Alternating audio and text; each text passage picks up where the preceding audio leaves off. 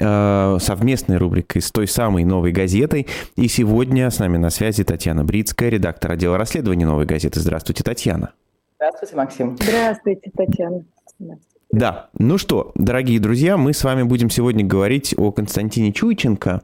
А почему «Новая газета» решила так вот обратить внимание на этого чиновника? На министра юстиции, напомню. Министра юстиции, да, выдающий, выдающегося государственного деятеля. Вы знаете, это совпало по времени, с, почти совпало с признанием иностранным агентом нашего главреда Муратова, но это не связано... Ответочка. Да, нет, совсем нет. Это, это очень смешно, что это правда совпало по времени, воспринимается как обида. На самом деле нет, потому что обиды никакой нет.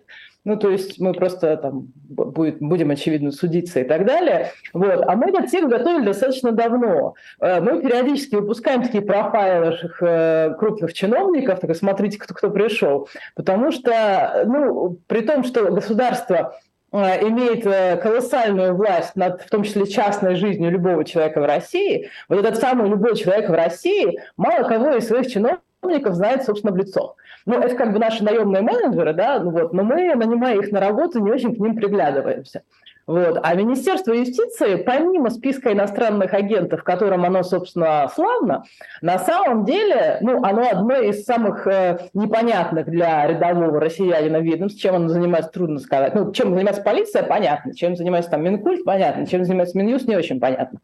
На самом деле э, это ведомство, которое должно быть теоретически осуществлять функции совершенно государствообразующие. Потому что чем у нас занимается Минюст? Ну или должен заниматься. Минюст у нас в первую очередь должен контролировать соответствие э, законов, принимаемых в Российской Федерации, законопроектов, поступающих в Госдуму, Конституции Российской Федерации и другим их, ее законам. Ну, то есть, например, когда принимается закон о, э, об ответственности за дискредитацию вооруженных сил, который противоречит 29 статье Конституции, так. то вроде как Минюст должен был на это реагировать и, в общем, на стадии еще поступления законопроекта высказать свою э, твердую, и крайне негативную позицию. А Минюст э, занимается контролем, в том числе там, за правоприменением в судах, за деятельностью судов.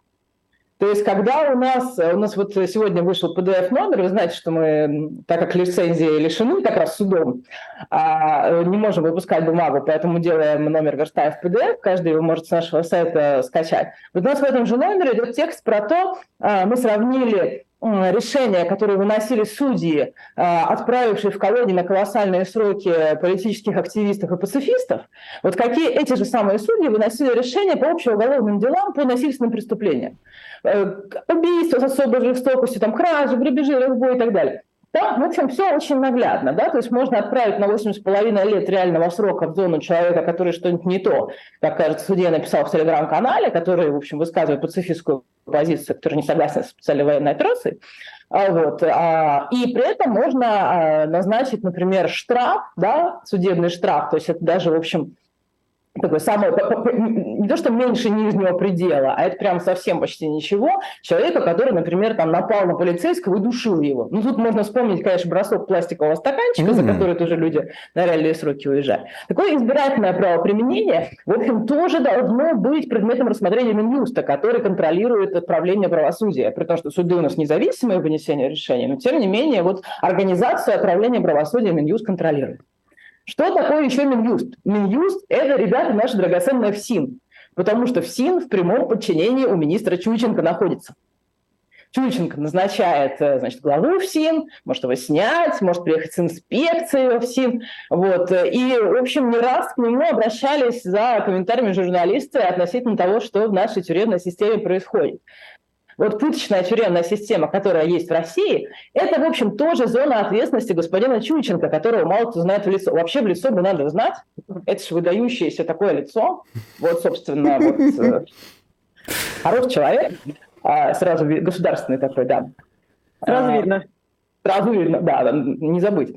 Вот. В общем, то, что происходит в ОКСИН, это тоже Чуйченко. Вот когда в ангарской колонии, если помните, был бунт, потому что в ангарской колонии были пытки, а Чуйченко тут же заявил, что значит, э, бунт инспирирован извне, mm-hmm. То есть, видимо, это, я не знаю, англосаксы или кто, кто-нибудь еще, вот, э, не, не меньше рангом, значит. А, а правозащитники, которые об этом бунте рассказали, это, значит, проплаченные люди такие. После этого Следственный комитет возбуждает уголовное дело по пыткам в ангарской колонии. Ну, то есть все подтверждается. Ну, не помню я ни извинения от Чученко, ни каких-то глобальных перемен в системе ФСИН после этого. Причем он пытки признает. Он же признает, что пытки во всем есть. Он, знаете, как это объясняет? Он говорит, это профдеформация. Угу. Ну, то есть это не преступление, за которое надо судить, это не как бы, психические отклонения людей, которые имеют э, склонность к садизму и проявляют его в ситуации, когда у них есть а, бесправные как бы, люди в зависимости. Вот. А это профессиональная деформация. То есть, давайте То есть это нормально? Чтобы совсем нормально. Ну, конечно, грустно, конечно, но, в общем, надо посочувствовать.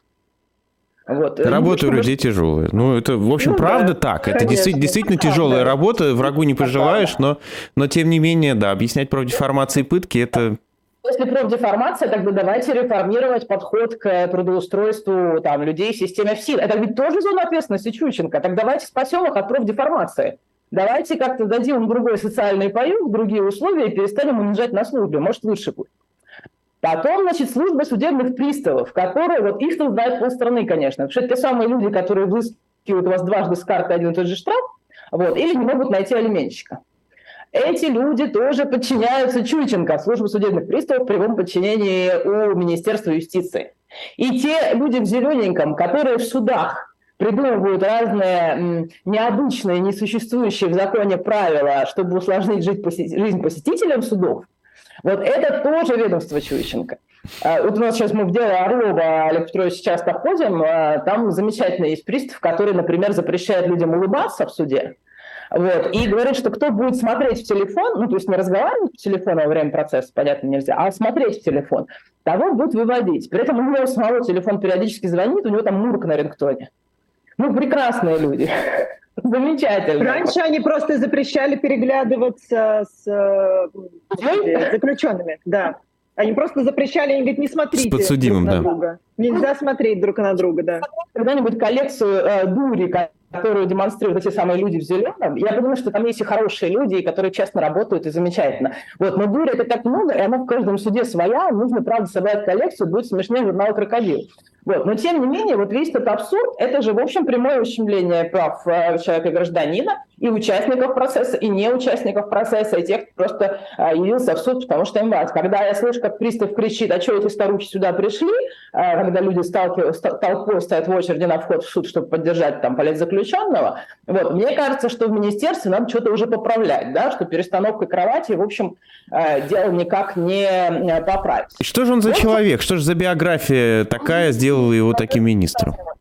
Замечательный человек. Э, мы, правда, долго с Володей Прокшевым, моим коллегой, корреспондентом нашего отдела расследований, э, изучали его с наслаждением, правда, потому что вот бывает, бывают люди со скучной биографией, бывают люди с необычной биографией, а бывают люди, которые собрали вот такие, знаете, типичные такие паттерны, вот они все там есть. Вот можно, вот если бы это было кино, то было бы не очень правдоподобно, а у него это вот жизнь.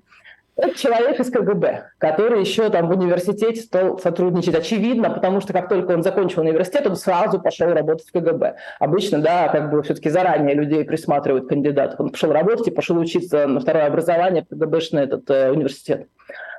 А, в университете, вот на первом своем образовании, в ЛГУ, на юрфаке, он был однокурсником Дмитрия Анатольевича Медведева. Mm. И эта дружба прошла через годы, потому что куда Медведев, туда и Чученко. А пошел Медведев в «Газпром», и Чученко оказался в «Газпроме». Пошел Медведев работать президентом, и Чученко уже возглавляет контрольно-ревизионное управление администрации президента. А вот. Стал Медведев таким ястребом и высказывает э, удивительные совершенно сентенции, которые э, вся страна с интересом э, подсчитывает в социальных сетях. И Чученко, которого раньше в глаза никто не знал, и чего он говорил, никто не слышал, Теперь у нас такой активный медийный спикер. И действительно удивительная инициатива постоянно высказывает. Нет бы вот реформировал свое ведомство, да, в котором много проблем. Он сейчас занят другим. Он хочет в очередной раз изменить Конституцию он, значит, э, хочет ввести понятие, точнее так, убрать запрет идеологии, запрет на государственную идеологию из Конституции Российской Федерации. А, он хочет э, ввести новую опцию для определения иностранных агентов. А, это, значит, несоответствие нашим духовным нравственным ценностям. Причем он так и говорит нашим. Я не знаю, что конкретно он имеет в виду. Может быть, какие-то свои персональные. Ну, тут трудно сказать, потому что даже боюсь интерпретировать. Я лучше Чущенко-то не скажу. А он предлагает уморить голодом иностранных агентов. Вот это вообще замечательное решение, дать дуз там надо еще.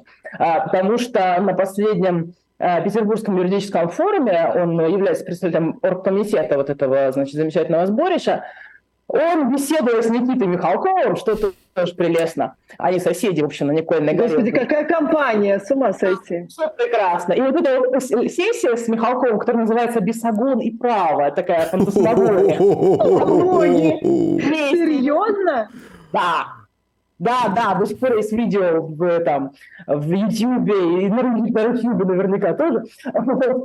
Там тоже, да, бесогон и право это называется. Вот там, там прекрасно все. Чученко беседует с Михалковым, там говорит, слушайте, как хорошо, мы придумали, как отлучить этих самых иностранных агентов от госфинансирования. Но это же только полдела.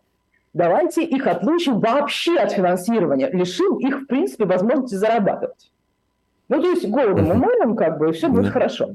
Вот Голодову, а, да, ну, Михалкову, естественно, нравится эта мысль, вот, и он да, еще так поддакивает, говорит, слушайте, а что вы вообще советуетесь с кем-то? Ну, вы же Минюст, там, вы же сами должны, а то вы, может быть, готовите, готовите там три месяца на человека документы о том, что он иностранный агент, а тут вам говорят, нет, нет, подождите, еще не время.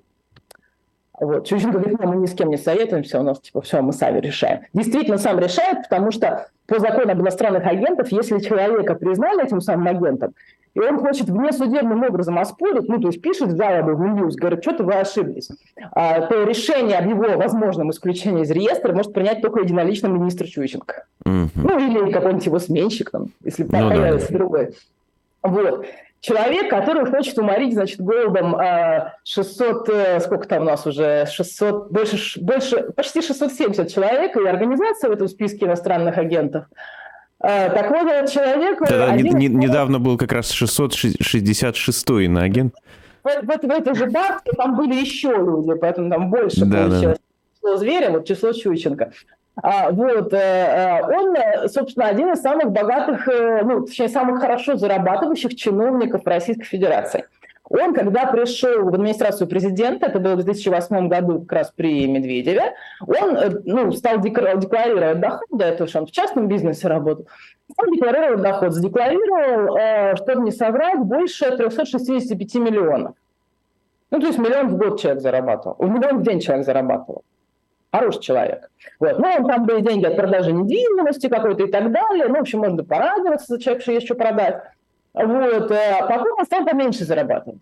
Когда Путин и Медведев, там они менялись, да, премьер-президент, но у них были примерно одинаковые зарплаты, там от 3 до 4 миллионов в год они получали доход. Чученко в эти, в эти же периоды декларировал 21-22 миллиона в год. Молодец. Вот. Честный Это, человек. Честный человек, он все показывал. Более того, настолько честный человек, что он из жены все показывает. У него жена пишется домохозяйкой ну, в соцсетях. Вот, но тоже декларирует 15-20 миллионов в год. Ну, с другой стороны, человек живет с Чученко, видит его каждый день. Тут как бы... Я, да, вообще нет вопросов тут. А, вот. Э, при, при этом, значит, у человека, который большой специалист... Моральная компенсация, простите. Ну, конечно, да. А, человек, который большой специалист по иностранному влиянию, вы же помните, как это законодательство менялось бы на агентах? Сначала были просто те, кто получает иностранные гранты и занимаются политикой. Что такое политика, никто не знал. Потом, значит, те, кто работают э, в организациях, которые получают иностранные гранты и признанные агенты.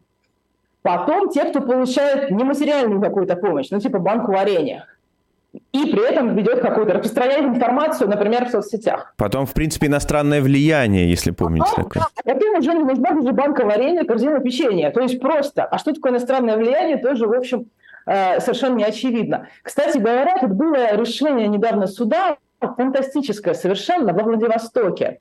Там иностранный агент, единственный из э, физлиц, которые попали в реестр, сумел в суде оспорить этот статус. Там потрясающий судья, а решение сейчас обжалуется. Минюст, естественно, в апелляции пытается отстоять свое право. Но надо прям последить за судьбой этого судьи. Он решение опубликовал, несмотря на то, что она пока еще в силу не вступила. А, обжаловал там Даниил Губарев, такой вот журналист владивостокский, который несколько лет живет не в России. Ну, сейчас, как бы, последние два года многие люди живут не в России. А вот. И там э, судья в решении указал, что признание человека иностранным агентом было основано на домыслах и предположениях, то есть не на законе. Mm-hmm. Вот, это, это прям очень круто. Но мне кажется, что это действительно ну, так, потому что такое иностранное влияние, как это все интерпретировать, это, в общем, исключительно домыслы и предположения. Вы знаете, я, а я, я, я, да. вы упоминали уже этот э, Петербургский юридический форум. Да. У меня сложилось впечатление после этого форума, что министр Чученко человек очень э, трепетный, если не сказать пугливый. То есть у него, он о своих страхах в том числе э, рассказывает публично. Он, например, рассказывал, что он боится пойти в баню, а там трансгендер. Если... Ой, если помните, он действительно, он, он очень переживает на этот счет, а вдруг мы придем в баню, а там вот... Он вообще переживает э, из-за трансгендеров, он настолько переживает, что он хочет их всех на принудительное лечение отправить. Uh-huh. Вот такая у него, такое, такая еще мысль у него есть свежая. Причем, понимаете, ужас-то в чем? Нам почему было ужасно с интересно прописать про это? Интересно и немножко страшновато. Потому что, с одной стороны, вот какие-то идиотские такие инициативы человек извергает, да, ну, можно посмеяться – а потом ты понимаешь, что они осуществляются. То есть это все реально. Вот Медведев, когда пишет свои там опусы вечерние, они, слава богу, редко осуществляются. Вот. А у этого все, в общем, становится законом. Вот э, заявил, там, по-моему, зам Чученко на последнем этом юридическом форуме сказал, что готовится запрет смены пола в паспорте. Через пару дней появляется такой законопроект на сайте Думы, а потом все это, естественно, принимается. И там Чученко говорит, что трансгендеров мы будем лечить в сторону их природного пола, не знаю, что он тоже имеет в виду, вот. И, в общем, принудительным лечением психиатрии их э, как бы стращает. Боится человек. У нас вообще есть какая-то у власти, у наших чиновников фиксация на гендерно-половом, сексуальном и так далее. Они вот все время что-то такого боятся, все время о чем-то таком думают. Э, вот. Э, потом вспомните еще дикое вот это дело Никиты Журавева, человек, который сжег Коран в э, Волгограде. Да. А, он же, значит, находится в Чечне, в Чечне там его избил сын Кадырова, все да. кадыровцы все признали. А, как он оказался в Чечне? Первым это предложил министр юстиции Чученко. При том, что это противоречит правилу территориальной подследственности, территориальной подсудности и всем, всем правилам, которые, собственно, ведомство Чученко должно охранять и оберегать всячески. Да? Вот, вот они как раз отвечают за то, что такого не было. Вот, поэтому удивительно, что э, вот эта вот вся фантастическая фантасмагорическое даже, вот этот дискурс фантасмагорический, он вдруг становится реальностью. И мне кажется, вот правда, что не так, в общем, страшен сам Чуйченко, а, а исполняет, ну, конечно, функцию довольно декоративную. Причем э, у него же у самого можно найти близких родственников с иностранным капиталом, так скажем. Да. да, у, него, да у него сестра жены э, была директором нескольких офшорных фирм, на, если не ошибаюсь, на Виргинских островах свояченица его. А, вот. Поэтому э, можно что же найти иностранное влияние, если покопаться. У него дети учились там, в недружественных государствах, да, там в Великобритании э, и так далее. Ну, при желании-то можно все найти, да. Потом, э, когда он говорит о том, что нужно изменить, отменить запрет на идеологию в Конституции, он же на что ссылается? Он говорит, в других странах такого запрета нет. Ну, это же прямое иностранное влияние, ребят ориентируется на законодательство недружественных государств. Тут по-разному. Можно в реестр попасть вообще таким образом. Некоторые, да, вот именно так и попадают. Вот. Но мне кажется, что вот при всей комичности этой фигуры, он не очень самостоятельная фигура, потому что действительно ведомство, если серьезно говорить, рыхлое, ведомство с диким количеством проблем. Ведомство, которое там, вот придет какая-нибудь новая метла в административный аппарат власти, там, начнут, начнутся какие-то пертурбации, они могут в этом расформировать. А, давно говорят о том, что УФСИН хочет выйти в самостоятельное министерство, УФСИН хочет в самостоятельное министерство вы, вы, выйти, потому что оно, в общем, само по себе. Вот. То есть он находится в позиции довольно уязвимой, плюс он человек Медведева, очевидный. Ну, это тоже, в общем, сейчас так сомнительная деталь биографии в репутации. Он еще и в Росукрэнерго работал э, функционером. Помните, была такая контора, которая газ, э, через которую газ перепродавали в Украину. Вот. То есть у него неоднозначная биография, неоднозначная репутация. Мне кажется, это не самый устойчивый человек во власти. И вот его, собственно, ретивость в объеме репрессий, которые, конечно, нарастают, она в, определенности, мне кажется, связана именно с тем, что человек усиленно доказывает свою необходимость и свою нужность. Вот. И функция у него, в общем, декоративная, потому что дикие совершенно инициативы, которые хочет продвигать власть, а, он просто берется озвучивать. Иначе бы они не реализовывались, если бы это были исключительно его фантазии. Как фантазия в некотором смысле, чем более он уязвим, тем более, наверное, он удобный кадр для, для действующего режима.